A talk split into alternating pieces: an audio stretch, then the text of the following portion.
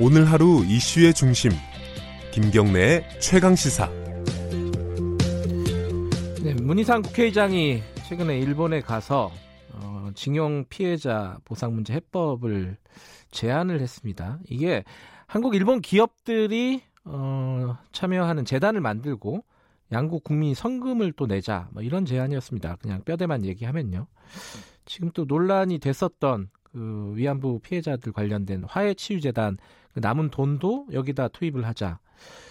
이게 최근에 이제 한일 갈등 상황을 좀 돌파하기 위한 제안인 것 같은데 일본 쪽도 받아들이지 않았고 우리 정부도 좀 선을 긋고 있고 더군다나 위안부 피해자들 그리고 강제동원 피해자들이 반발하고 있습니다. 관련 얘기를 오늘은 짧게나마 윤미향 정의기억연대 이사장 연결해서 여쭤보겠습니다. 안녕하세요. 네, 안녕하세요. 네, 제가 아까 문희장 국회의장의 제안을 간략하게 설명해 드렸는데 여기에 대해서 입장이 어떠신가요? 어, 이건 2015년 어, 한일 합의보다도 훨씬 더 후퇴한 그런 음. 아니고요. 무엇보다도 피해자들을 네. 어 뭐랄까 그동안 일본 정부가 계속해서 범죄 인정과 사죄와 배상 방식이 아닌 위로금 지급하겠다라는 이야기들이 위안부뿐만 아니라 계속 나왔었어요. 네. 그것을 한국의 국회의장이 스스로 음, 마치 피해자들 동정의 지급량 네. 지급으로 대하는 이런 어, 의견들이 여기 안에 다 들어가 있는 거죠. 어, 그러니까 문희장 의장의 말에 뭐 사죄라든가 배상이라든가 이런 부분에 포함이 안 돼 있다 이런 부분이 이런 말씀이신 거죠?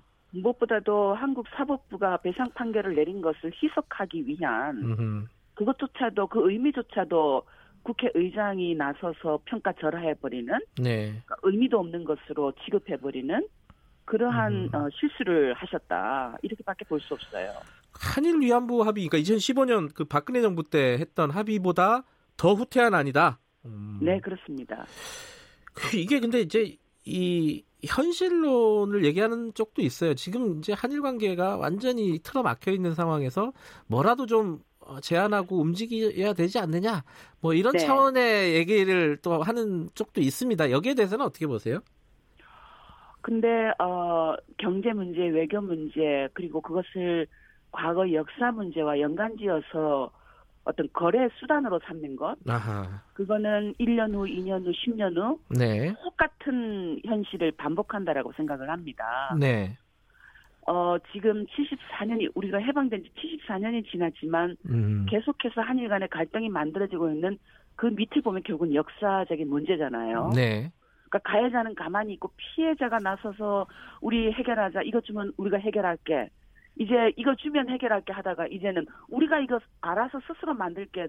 너 어, 우리랑 같이 잘 지내자. 네. 이게 지금 문지상 의장의 발상이거든요. 음, 네. 이거는 사실은 피해자들에게도 굉장히 굴욕적인 것뿐만 아니라 그동안 어, 세계 역사에서 세계 국제 무대에서 위안부 피해자들과 그 일제 강제징용 피해자들이 만들어왔던 인권의 기준을 네.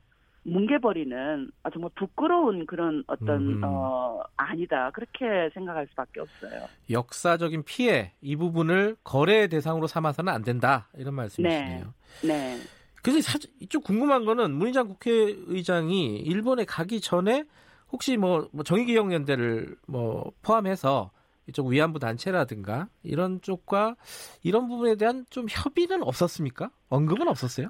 전혀 없었고요. 그래요? 음. 그래서 저는 정치권이 왜 이렇게 피해자들을 어 전혀 고려하지도 않고 네. 당사자가 있는 문제에 대해서 당사자가 있는 문제에 대해서 이와 같이 폭력적인 네. 그러니까 일방적인 그런 방식으로 문제를 해결하려고 할까 처리하려고 할까 음흠. 하는 그런 질문을 던질 수밖에 없어. 우리가 2015 한일 합의가 피해자를 배제하고 어, 청와대와 일본 어, 총리 관저끼리 일을 진행했다라는 것 때문에 얼마나 다 분노하고 네. 피해자들이 우리를 어, 무시하는 것이냐라고 분노했던 것이 불과 얼마 지나지 않았잖아요. 네. 그 상처가 피해자들에게 그대로 남아 있는 것이고 네. 그런데 그런 것을 잘 아는 국회의장께서 왜 또다시 그런 어 국민들의 감정에 어 상처에 불쏘시개를 어 붙이고 있는 것인지 네. 저는 그 의도가 아무리 그 현실적인 어 문제 때문에 해결하고 싶은 그런 마음이 간절했다고 하나 네. 가장 먼저는 피해자들이 무엇을 원하는지 이렇게 하면 피해자들은 상처를 받지 않을 것인지 관련 단체나 피해자들하고 소통하는 그런 절차가 있어야 함에도 불구하고 어 사실은 그동안 접촉조차도 없었습니다. 저희들은 음. 문희상 의장하고 대화를 한 번도 해본 적이 없어요. 요번에 그러면 문, 문 의장이 한 제안은 철회하라 이렇게 요구를 하고 계시겠네요. 철회하고 사과해야죠. 아, 철회하고 사과까지 해라. 피해자분들에게. 예. 그 일본 천황의 사과를 일국왕의 사과를 요구했다가 그것이 어 그것이 그것으로 인해서 일본 국민들이 상처를 입었던 것 그거 내가 사과한다라고 말씀하셨잖아요. 네. 그것도 너무나 충격적이거든요. 아하. 일왕의 사과를 요구한 것은 그건 잘못한 게 아니죠. 정말로 당연한 건데 네. 그것 때문에 일본 정치권에서 어 이렇게 뭔가 반감이 만들어지니까 네. 금방 그것을 철회하고 사과하는 그런 국회의장이셨으면 오히려 그런 사과 때문에 상처를 입고 굴욕감을 느끼는 한국 국민들 그리고 이런 얼토당토하는 어, 해결안을 제시하면서 피해자들에게 다시 한번 상처를 주고 네. 강제징용 피해에 대한 배상 판결을 내렸던 사법부의 그 권위에 어, 권위를 깔아뭉개는 그 권위를 무시하는 이런 것에 대해서는 반드시 사과를 해야죠. 그 이랑에게 어, 사과 편지를 보냈다는 보도는 사실이 아니다. 이렇게 이제 일단 문희상 의장 측은 밝히고는 있는데요. 네. 어찌 됐든 어, 한 가지 또 궁금한 거는 이 그 화해 치유 재단 이게 만들어져 가고 굉장히 논란이 됐다가 사실은 이 위안 문제에 대해서 문재인 대통령도 굉장히 관심이 많지 않았습니까? 그죠? 근데 그 그렇습니다. 문재인 정부 출범 뒤에 이 문제가 도대체 어떻게 지금 해결이 되고 있는 건지 이 부분이 좀 궁금합니다. 사실은 어 2015 한일합의의 가장 상징적인 것은 일본의 기부금으로 기부금 10억 엔으로 세운 화해 치유 재단이었죠. 네. 근데 그 화해 치유 재단은 해산이 됐고요. 네. 그 해산되기 이전에 어, 우리나라 그 정부의 예산에서 국고에서 일본 정부에게 받았던 104억 원을 별도로 마련을 해놨습니다. 그건 딱 묶어놨어요. 네. 일본 정부에게 반환을 줄 돈으로. 네. 그러니까 화해 치유 재단이 쓰고 남은 약 60억 원, 60억 원에 해당되는 이번에 문희상 의장이 말했던 그 돈은 네. 사실은 국민의 세금이에요. 네. 국고예요.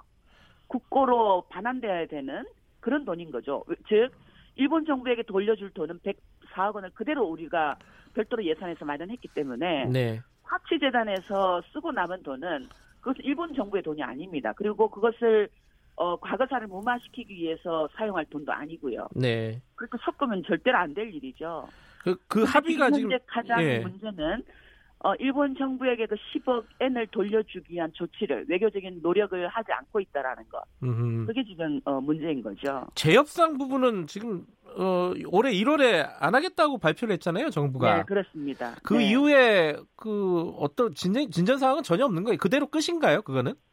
지금 현재 한국 정부로서는 일본 정부에게 위안부 문제에 대해서 발언을 회피하는 음, 그런 모습을 보이고 있죠. 유엔에서도 어, 언급을 적극적인 언급을 회피한다거나 이공일 네. 한일 합의에서 이야기했던 것처럼 네. 국제사회에서 위안부 문제를 제기하지 않겠다라고 했던 그 약속을 지키기라도 하는 듯이 네. 언급을 회피하고 있고 피해자 중심주의 입각해서 문제를 해결하겠다라고 약속은 했지만 약속은 지금 약속으로 끝나고 있는 상황입니다. 알겠습니다. 어, 문희상 의장이 뭔가 입장을 좀 표명해야 될 상황이 아닌가라는 생각이 드네요. 오늘 말씀 감사합니다. 네, 고맙습니다. 윤미향 정의기억연대 이사장이었습니다. 11월 8일 금요일입니다. 김경래 최강시사 오늘을 여기까지 하겠습니다. 금요일 잘 마무리하시고요. 주말 잘 쉬시고요. 일하시는 분도 있겠지만요. 저는 뉴스타파 기자 김경래였습니다. 다음 주 월요일 아침 7시 25분 다시 돌아오겠습니다.